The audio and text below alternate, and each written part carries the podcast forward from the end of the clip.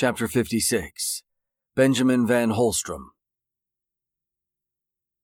There was knowing you were the cutest living thing in the world, and then there was the added caveat of having trophies that said as much.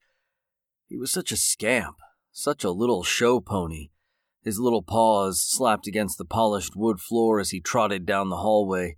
His leash was never taut or loose. He stayed a consistent distance, regardless of the speed his owner was walking. Being a world champion was not just a title, it was a privilege, and he had to convey that prestige whether he was on the competition floor or in public. Years of training had turned him into a well oiled machine. Some might say it was torture, but it wasn't to him. He loved it. Every muscle in his body was finely tuned, and his tricolored coat shined like the hair in a Brad Green shampoo commercial. Being a wire fox terrier did have its limitations. His size and stature weren't very formidable, and his bark was more cute than terrifying, but he had agility and grace, all the hallmarks of a world champion. His aging owner's retirement had changed everything. The private walks at the running track with his pack had now become a walk around the block, just him and the owner. Calling them a pack was a stretch. With names like Penelope, Tigwell, and Benjamin, they weren't exactly roaming the frontier hunting for dinner.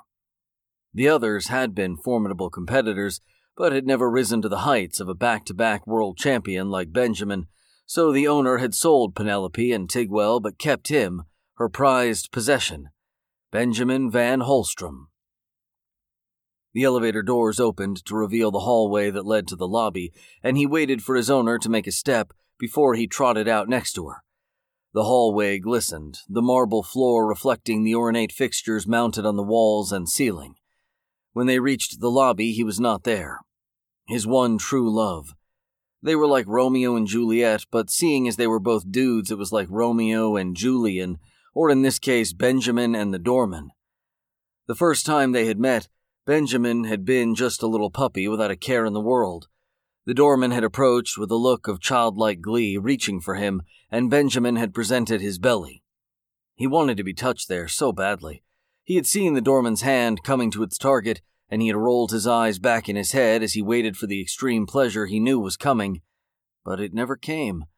Before he could feel the love he thought he was due, he had been violently yanked to his feet by the harness around his shoulders as the owner scolded the doorman and told him to never even think about touching her child again. From that day forward, the doorman's hand became the Capulet to his Montague, and to make matters worse, the doorman always kept his distance. He would still open the door to the outside world for the owner and Benjamin, but he always kept his eyes to the ceiling. There was, however, a moment, a very small moment that Benjamin lived for when he went outside. It was the moment that the owner and Benjamin crossed the threshold of the doorway and turned to walk down the street. The doorman would always follow them outside to make sure there were no vagrants or vagabonds who might try something, and Benjamin would turn his head and exchange a look of longing with the doorman, who would return a sweet smile and a wink without the owner ever knowing. Today, however, the doorman was not there, and owner be damned, Benjamin gave in to temptation and looked around the lobby for his five fingered darling, but he was nowhere to be seen. Where is he? This is unacceptable, the owner said to the empty lobby. There will be repercussions for that fool. The owner pushed the large door open and Benjamin and her slipped through the opening. They walked out onto the sidewalk, and it was like no other morning. On weekends at 8 a.m., the streets were always quiet, but never this quiet. It was the big bad city after all, and there was always a vagrant lurking nearby or a public bus barreling past. Benjamin could sense something was amiss, but most of all, he could smell it. There was something in the air, something rotten. The owner squealed, covering her mouth and nose with her handkerchief as a wall of pungent stench hit her. She turned to go back inside, but Benjamin had other ideas. His stubby tail registered it before his brain, the wiggling making his hind legs skip. It was his darling hand, lying on the ground behind the hedgerow that ran along the front of the building. The doorman sat slumped on the ground, his back against the wall with his hand palm up, begging for a soft belly to fill it. The smell and sight of the upturned palm was driving Benjamin insane with lust, and he flexed his tiny muscles and sprang sideways and scurried under the small hedgerow. The leash stretched as it had never done before, but only for a second as the surprised owner lost hold of the calf leather loop at its end. Benjamin! The owner scolded as she reached for the flapping leash. He squeezed out the other side of the hedge with ease, and he bounded over to the doorman. Years of training and deportment were forgotten in an instant. The doorman smelled like an aged cheese dipped in a pool of blood. The rich bouquet of smells burned like a hot iron into Benjamin's brain, and the closer he got, the more it took over his mind. Benjamin licked the palm of the doorman's hand. It was cold and hard as stone, but that didn't stop him from plopping his belly down on his long lost darling.